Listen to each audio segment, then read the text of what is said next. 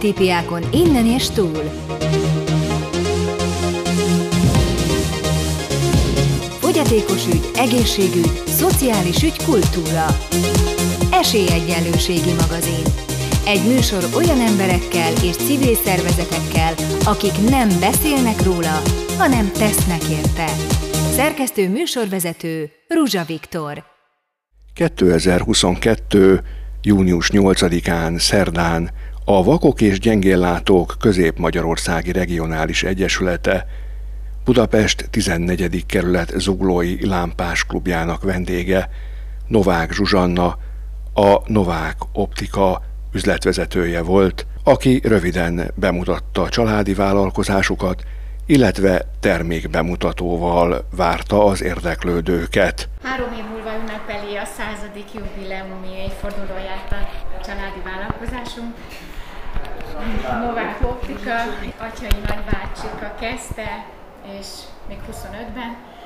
Na és akkor ez így nagybácsiról apukára, apukáról lányokra ránk szállt. Édesapám a 70-es évek elején kezdett foglalkozni az optikai üzlettel, akkor vette át a nagybátyjától, és hát akkor szinte semmi nem volt, mint szemüveg, nem létezett normális szemüveg, vagy szemüveglencse, vagy egyáltalán gyors elkészítési határidő, és az apu ezt használta ki, hogy minden csatornát kiaknázott, hogy minél gyorsabban, minél szebb, minél jobb minőségű szemvegeket, szemvegkereteket tudjon biztosítani. Igazából ez adta a Novák Optika alapjait, ő alapozta meg ilyen keményen, ami hál' Isten még a mai napig is forgatja ezt a kis mókuskereket. Teltek az idők, jött a, a nagy piacgazdálkodás, hogy úgy mondjam, és muszáj volt tovább lépni, mert már nem tudtunk olyan nagyon újat mutatni a vevőknek, amit máshol nem lehetett kapni. És akkor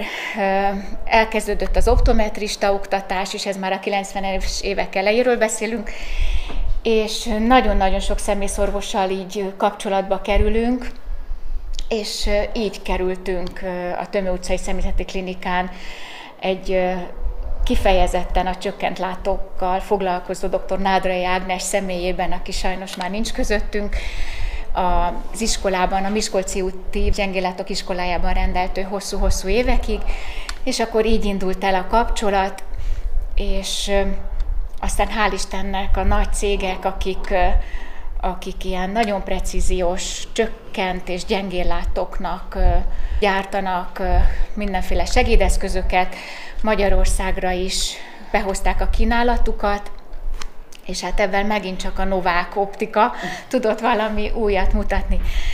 Na most sajnos egy olyan utolsó hét évről így beszélve, mert két üzletünk van, az egyik az Asztoriánál, ez az anyaüzlet, ez a 25-ben alapított cég, és a másik a Rákóczi úton az Uránia mellett, az egyik az Uránia mozi mellett, a másik pedig a Belvárosi Színház mellett, tehát egy kis kulturális programmal összeköthető, az pedig 25 éve én vezetem, illetve most már megosztva, mert, mert az utolsó hét évben személyi változások történtek, a testvérem és az édesapám már nem tudja vinni az üzletet, mert nincsenek közöttünk, és akkor én így visszacsöppentem az anya üzletbe, hogy végül is akkor a két novákot megint így összetartsam, és akkor igazából ez egy évvel ezelőtt lett számomra tiszta, hogy hát itt vannak a távcsőszemüvegek, akkor ezt, ezt valahogy tovább kéne hirdetni, mert, mert jó, hogy jöttek, jöttek, de de nagyon lecsökkent, és én emlékszem, hogy édesapám és testvérem idejében azért ez, ez jócskán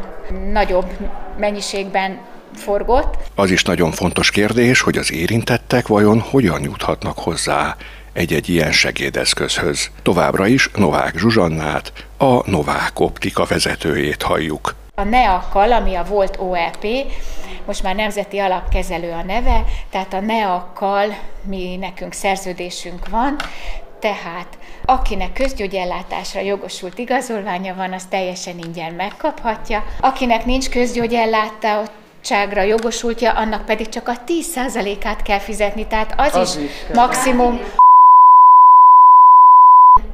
ba kerül a vége, mert 90%-kal hozzájárul a NEAK. Viszont Az összes többi, ami már erősebb nagyítással rendelkező, azt is megadja a NEAK, de viszont egyedi elbírálásra. Novák Zsuzsát, a Novák Optika üzletvezetőjét hallottuk.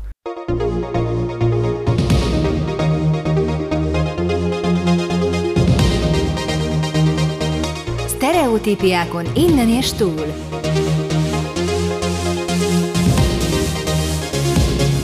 Fogyatékos ügy, egészségügy, szociális ügy, kultúra. Esélyegyenlőségi magazin. Egy műsor olyan emberekkel és civil szervezetekkel, akik nem beszélnek róla, hanem tesznek érte. Szerkesztő műsorvezető Ruzsa Viktor.